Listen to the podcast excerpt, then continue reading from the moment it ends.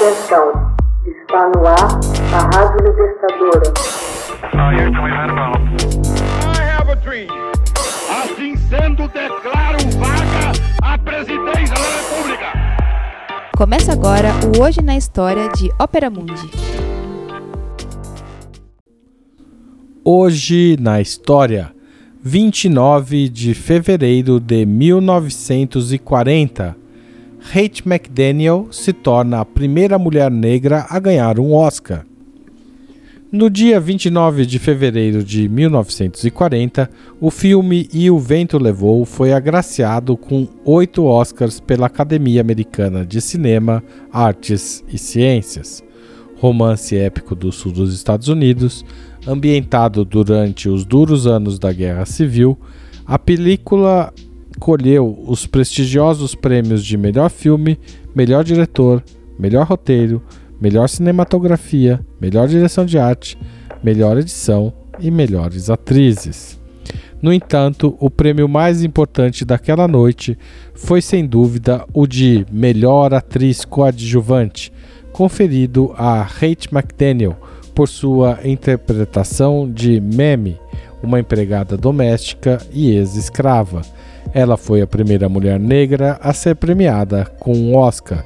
Nascida em Wichita, Kansas, em 1895, McDaniel demonstrou seus talentos como cantora e atriz enquanto vivia em Denver, Colorado. Abandonou os estudos ainda adolescente para participar de diversos grupos de menestréis itinerantes. Em 1924, tornou-se uma das primeiras mulheres negras a cantar na rádio nos Estados Unidos.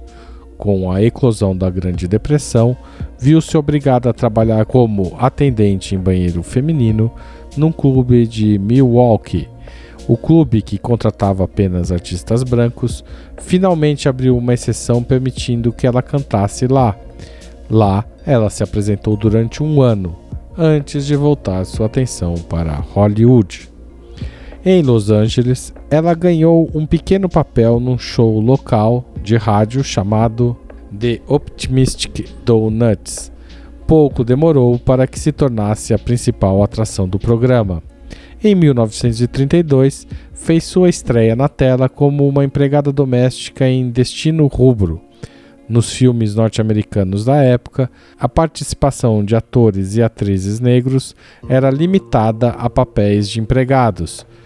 McDaniel aparentemente aceitou esse estereótipo, desempenhando o papel de arrumadeira ou cozinheira em cerca de 40 filmes nos anos 30. Respondendo às críticas de entidades como a Associação Nacional para o Progresso das Pessoas de Cor, de que ela estaria perpetuando estereótipos, McDaniel declarou que era melhor atuar como empregada no cinema do que ser uma delas na vida real. Além do mais, com frequência subvertia a ideia de estereótipo, transformando as empregadas em personagens de mentalidade independente e atrevida, que, não raro, deixava as plateias brancas em situação pouco confortável. Embora tenha sido agraciada com o Oscar por sua participação em O Vento Levou, McDaniel foi duramente criticada por aceitar um papel em que sua personagem, uma ex-escrava, fala nostalgicamente do velho sul dos Estados Unidos. A carreira cinematográfica de McDaniel entrou em declínio no fim dos anos 40. Em 47, ela retornou ao rádio como estrela de um show.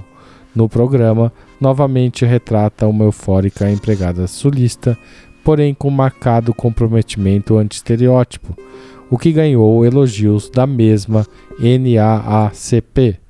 Em 1951, enquanto filmava os primeiros episódios de uma versão televisiva popular do show, ela foi vítima de um ataque cardíaco.